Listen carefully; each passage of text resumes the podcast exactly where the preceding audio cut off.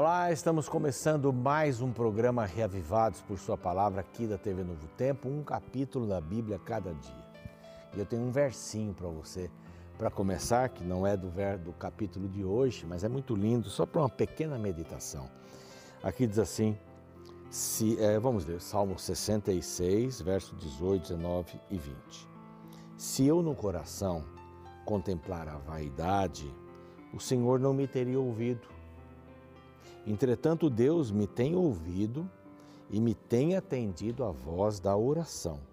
Bendito seja Deus, que não me rejeita a oração, nem aparta de mim a sua graça. É um belíssimo verso, hein? Repetindo Salmo 66, do 18 até o 20. Que beleza, hein? Se eu tivesse nutrido no meu coração a vaidade, o primeiro eu nem pediria para Deus. Eu daria uma ordem para ele me obedecer. Eu quero isso. É o que às vezes alguns grupos religiosos fazem, né? assim, eu ordeno, né? Eu, não pede, né? ordena para Deus, para Ele fazer a sua vontade. Mas a oração é fundamental. E a oração sem vaidade. O que é vaidade? Vaidade é assim, eu sou melhor que você. Pronto, então me atenda. Isso é vaidade. Eu estou, eu estou, estou ou sou superior a você. E a Novo Tempo preparou já algumas semanas atrás aí esta revista encantadora. Deus me ouve? Ouve perfeitamente. Esse verso que nós lemos, ouve. Quando Deus me ouve? Quando a minha oração passa do teto, né? Se é que existe isso, né? Deus está sempre perto da gente, está abaixo do teto. Ele ouve a nossa oração, ouve sim. Mas será que tem que fazer alguma coisa? Bom, você vai saber recebendo essa revista que é gratuita. Você pode pedi-la pelo WhatsApp que aparece aqui agora. Eu quero a revista sobre oração. Pronto, nós já vamos saber. Né? Ou Deus me ouve, como interrogação. É um, um curso bíblico que vem aqui bem explicado, maravilhoso. Olha que capa bonita, né? Pessoa orando, buscando a Deus. Ou você pode pedir também pelo nosso site. É, novotempo.com barra escola bíblica. Pode pedir por um desses dois métodos, tá bom? Vai receber em casa, pelo correio, pode demorar um pouquinho. E enquanto isto, você pode pedir o curso bíblico para o WhatsApp.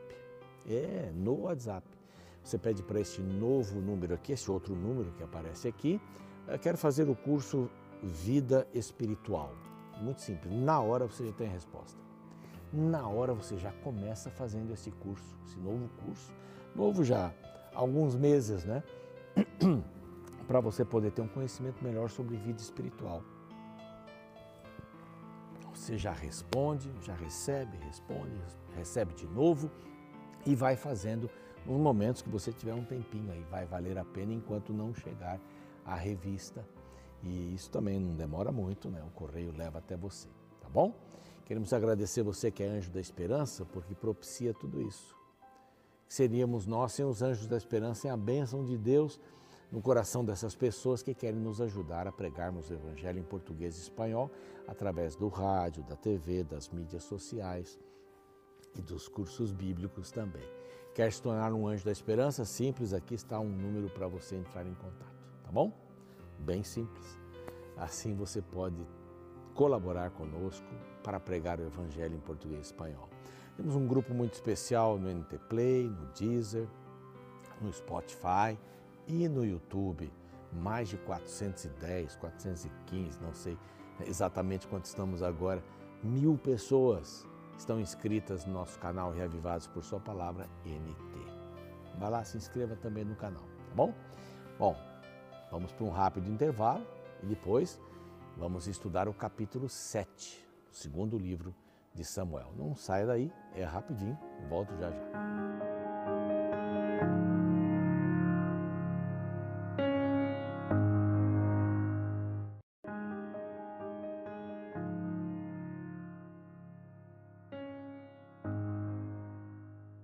Pois é, já estamos de volta com o programa Reavivados por Sua Palavra aqui da TV Novo Tempo.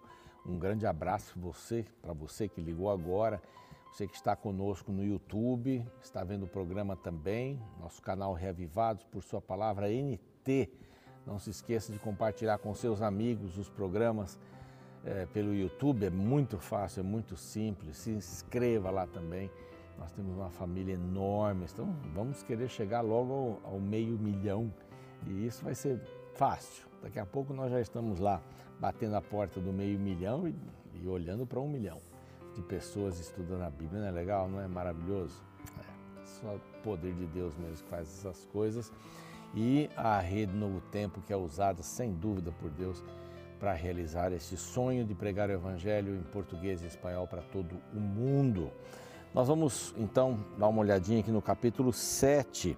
Nós vimos é, no capítulo 6 Davi levando a arca, arca chegando a Jerusalém na segunda tentativa, né? É, usar, que foi tentar segurar a arca na primeira tentativa, com um titubeio lá dos, dos bois, dos animais estavam levando, morreu, porque a arca não poderia ser levada daquela maneira. Ela tinha que ser colocada no ombro dos sacerdotes, havia argolas com varaus ali e tudo mais. Bom, chegando Mical, a sua esposa, aquela que lá no começo Saul tinha prometido, né? Quem vencer aí Golias vai receber minha filha de presente. É uma coisa comum naquela época, mas bem estranha. Ele então pede para que ela venha, porque Saul deu um golpe em Davi, a deu para outra pessoa, estando casada com ele. E ele agora pede ela de volta, só que não foi muito legal. Ela desprezou a atitude de alegria de Davi. É bem complicado aqui quando você é, se casa com alguém que não tem nenhum interesse pelo seu espiritual, pela vida espiritual e não comunga da sua mesma fé. Bom, é, alguma coisa mais ou menos acontece assim, porque a pessoa não entende o que a outra sente quando canta, ora, levanta a mão, passa uma hora lá na igreja, sentado, assentada, uh, ouvindo um culto, um sermão, uma música que internece o coração, é bem complicado isso. E ela não teve filhos, não teve filhos até o final da sua vida. Agora entra o capítulo 7. Davi, o título que eu dei aqui é Davi aceitou a vontade de Deus. Vem a dinastia, bondade e as conquistas de Davi, do capítulo 7 até o capítulo 10. Então nós encontramos aqui Davi tentando fazer uma aliança com Deus. A preocupação de Davi no capítulo 7 era a seguinte: eu tenho uma casa, uma boa casa. Agora Deus não tem a casa dele. Né? Já que trouxe para cá a arca, eu vou fazer uma casa para Deus. Uma casa para colocar a arca. Bom, Deus não funcionava nesse sistema de casa, né? Era um templo, era um tabernáculo, um tabernáculo no deserto. E por 70 anos a arca ficou indo de lá para cá, assim, um, ela não tinha um lugar específico né, para ficar. Davi, então, atrás, vou fazer uma casa. Não, não é justo que eu tenha uma casa e Deus não tenha uma casa para morar. O pensamento até que é, que é bom, é interessante, né? Eu tenho uma casa, Deus não tem, vou fazer uma casa para Ele.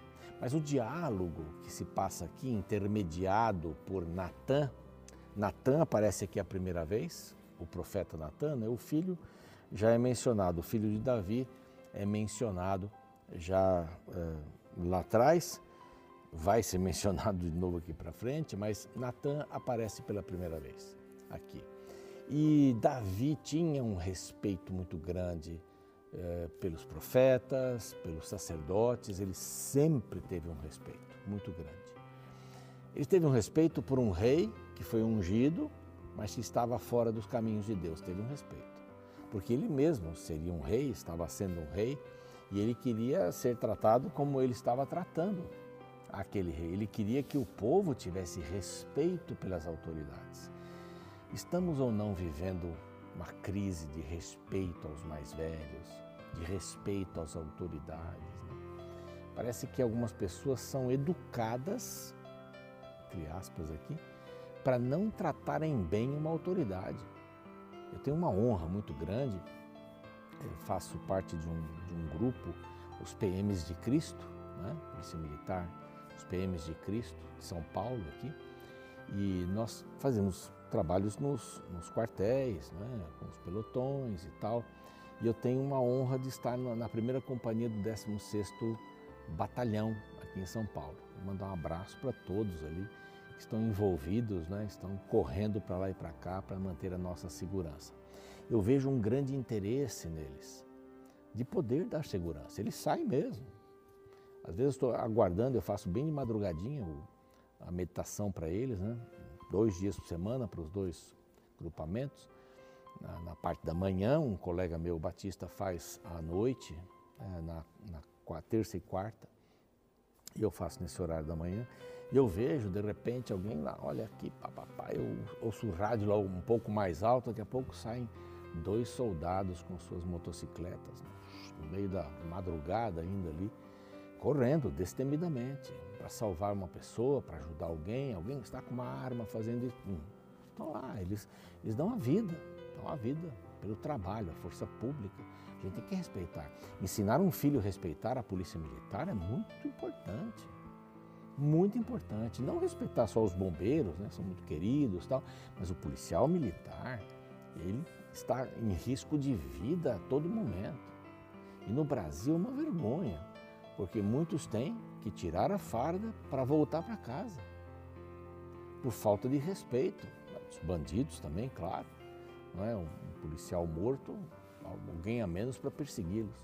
Então, é muito importante educar os filhos. Na América, quando as pessoas veem um policial e têm a oportunidade de passar por eles, muito obrigado pelo seu trabalho. Obrigado pelo seu trabalho. Eu tenho feito isso.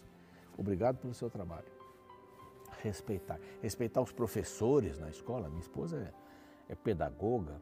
Respeitar os professores. Parece que as crianças são educadas a não respeitar nem os professores. Mas sabe onde começa? No lar. Honra teu pai e tua mãe. É o primeiro mandamento. Tem que ver com, com outros, né? nível horizontal. Os primeiros quatro com Deus e os últimos seis com o próximo não respeita pai e mãe, não vai respeitar professor, polícia militar, autoridade qualquer que seja, os mais velhos. A gente vê quando anda de metrô gente, gente nova sentada no lugar que é reservado para as pessoas de maior idade. E ficam tranquilas, vendo a pessoa ali em pé, necessitando sentar, não tem respeito nenhum. Não são todos, ainda bem que há muita gente respeitosa, mas isso é um assunto muito sério. Davi aprendeu a respeitar e ele sempre respeitava. Agora ele disse assim: Senhor, eu quero fazer um, uma casa para o Senhor. E ele não queria fazer nada sem Deus é, entender isso ou ouvir isso. O profeta Natan aparece e diz: Olha, pergunte para Deus. Está bem, vou perguntar para Deus. E Deus responde. Deus responde. A primeira aparição de Natan então acontece aqui. E ele vai responder aqui. Disse Natan ao rei: Olha, vai, faz tudo quanto for do teu coração. Não, eu quero saber de Deus. E aí Deus diz assim: Vai e diz ao meu servo Davi. Verso 5 agora. E diz assim: Assim diz o Senhor. Olha que interessante. Edificar-me-ás tu uma casa para minha, para minha habitação? Eu não estou pedindo nada. Eu não estou pedindo uma casa. Pode ficar tranquilo. É, verso 6 assim: Porque em casa alguma habitei desde o dia em que fiz subir os filhos de Israel do Egito até o dia de hoje. Mas tenho andado em tenda, em tabernáculo, mas não uma casa. Então, no fundo, no fundo ele estava falando de um tabernáculo fixo, não é? um templo fixo. E aí ele menciona: é, Eu tomei você, tal, eu fui contigo, é, eu fui com o povo de Israel verso 10: Preparei lugar para o meu povo Israel, coloquei os juízes aí para poderem julgar o povo. Então, quando teus dias se cumprirem, verso 12, olha aqui, quando teus dias se cumprirem e descansares com teus pais, quer dizer, o dia que você morrer, Davi, então farei levantar depois de ti o teu descendente, que procederá de ti e estabelecerei o seu reino. Este edificará uma casa ao meu nome, e eu estabelecerei para sempre o trono do seu reino.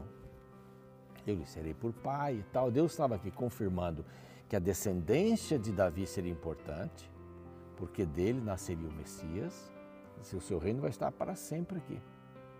Então, o seu filho vai construir, você não vai construir. Bom, é até meio chato, né? Dizer assim, poxa, mas eu queria construir, eu tenho tudo para construir aqui. Isso, não, você não vai construir. Mas a minha misericórdia, verso 16, se não apartará dele, como a retirei de Saul, a quem tirei de diante de ti. Porém, a tua casa, o teu reino serão firmados para sempre. Para sempre. vou estabelecer o seu reino para sempre. O que que Davi faz quando Deus diz assim: você não vai? Já viu alguma criança birrenta no, supermercado? A mãe, eu quero comer chocolate. Quero... Ninguém fala quero comer chicória, né? Que tem uma propaganda aí. Aí eu quero comer aspargos, eu quero comer é, agrião, eu quero mamãe. Ninguém fala assim.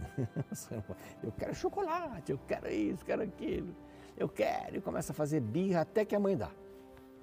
Muitas vezes a gente acha que esse é o método que a gente deve usar com Deus. Vou insistir, vou insistir até ele me dar. Quando Deus disse para Davi, que diz, Davi, não vai ser você, vai ser o seu filho, mas eu vou estar com a família até para sempre. Até vir o, o Redentor, não é? Sabe o que Davi faz? Aqui, ó, versos 18 em diante, até o verso 29 aqui, sabe o que ele faz? Ele agradece a Deus. Ele agradece a Deus. Ele simplesmente assim, bom, essa é a tua vontade? Maravilha, eu vou fazer tua vontade. Até aqui nós temos este bonito exemplo de Davi. Eu quero fazer uma casa. Davi, você não vai fazer uma casa para mim. Aliás, eu só fiquei dentro da tenda. Né? Mas depois que você morrer, então o seu sucessor, que foi Salomão, vai fazer. E eu vou estar com ele. Vou estar com a sua família, vou cuidar de tudo. Só depois que eu morrer, então eu não vou ver? Não, você não vai ver. E ele aceitou aceitar a vontade de Deus, como Davi aceitou aqui, como um menino obediente, né, que nem sabe de tudo que vai acontecer, mas o Senhor falou, está falado, acabou, não se fala mais nisso. Essa era a mensagem que Natan trazia para ele. E ele começa assim: Quem sou eu, Senhor Deus? E qual é a minha casa para que me tenhas trazido até aqui? Senhor, eu sou muito pequenininho. Sou muito pequenininho. E ele menciona Ver aqui, eu até contei aqui. Ele menciona seis vezes, sete vezes, a palavra teu servo. Ele se coloca como servo de Deus para fazer a vontade de Deus. Deus acaba de dizer um não para ele. Ele era o rei. Fala não para mim. Eu sou o rei. Não. Quando Deus diz não vai ser você, vai ser seu filho, ele diz assim: o teu servo vai obedecer. E por sete vezes ele menciona teu servo, teu, teu aqui, pois tu conheces bem a teu servo, ó Senhor. Depois ele diz assim, dando a conhecer o teu servo, a tua vontade, porquanto grandíssimos, grandíssimo és, não há outro Deus além de ti. Eu aceito, eu aceito. E depois ele diz assim: quem há como o teu povo? O Senhor estabeleceu Israel no verso 24. Agora, pois, verso 25: Ó Senhor Deus, quanto a esta palavra que disseste acerca do teu servo e acerca da sua casa, confirma para sempre e faze-o como falaste. Senhor, eu quero fazer tua vontade. Eu sou teu servo. Você se coloca nessa posição de servo mesmo quando a resposta não é aquela que você imaginava? Não, teu servo. Senhor, para onde, onde eu vou? O Senhor é Deus, o Senhor é Altíssimo. Eu quero cumprir a tua palavra. Aí no verso 28, terminando, assim, fizeste ao teu servo esta revelação, dizendo, edificar-te-ei casa. Por isso o teu servo se animou para fazer-te esta oração de gratidão. Ainda mais o verso 28, a sexta vez. E tens prometido a teu servo este bem, e eu fico feliz. E lá no último verso, né? Se, pois, verso 29, se, pois, agora servido de abençoar a casa do teu servo. Há mais um aqui, ó, deu oito. a fim de permanecer para sempre diante de ti, pois tu, ó Senhor, o disseste. Com a tua bênção será para sempre bendita a casa do teu servo. Para mim, já valeu. Quando você coloca alguma coisa nas mãos de Deus, entregue. Diga, Senhor, é sim, é não, pronto. Alguém está doente, você vai orar por aquela pessoa. Eu sempre oro alguém que está talvez até no final, ora dizendo, Senhor, a nossa vontade é essa, mas faça a tua vontade. Somos teus servos. É lindo isso, né? Vamos ouvir a vontade de Deus, vamos cumpri-la. Vamos orar? Pai bondoso, te agradecemos por esses minutos estudando a tua palavra e aprendendo que Davi, querendo fazer alguma coisa e recebido um não do Senhor, havia um outro plano, ele aceita com obediência e se chama de servo diante do Senhor, da tua grandeza, tua magnitude. Que possamos também passar por essa experiência e que possamos aceitar a tua vontade, porque ela é melhor para a nossa vida. Em nome de Jesus, amém. O programa segue, eu fico por aqui e amanhã vamos estar juntos no capítulo 8 do segundo livro de Samuel. Até lá. Existem muitas dúvidas levantadas pelos críticos da Bíblia em relação à existência de seus personagens. Dentre os que são questionados está o rei Davi. Alguns declaram que ele nunca existiu. Para tais acusações, a arqueologia tem servido como grande aliada da teologia. Pois bem, uma rocha encontrada em Israel e que está em exposição no Museu Metropolitano de Arte de Nova York oferece novas evidências sobre a descrição bíblica sobre o reinado de Davi. A peça mede 13 por 16 centímetros e tem 13 linhas de texto que ainda podem ser lidas. Estima-se que ela foi talhada cerca de 830 a.C., uns 150 anos depois do período em que reinou Davi. A inscrição vem de Tel Dan, região norte de Israel, e comemora as conquistas de Azael, rei da Síria, inimigo dos antigos reinos de Israel e Judá. Azael afirma ter matado Jorão, rei de Israel, e Ahaziahu, rei da casa de Davi. A agência telegráfica judaica informou que a rocha é a mais antiga referência extra-bíblica ao rei Davi.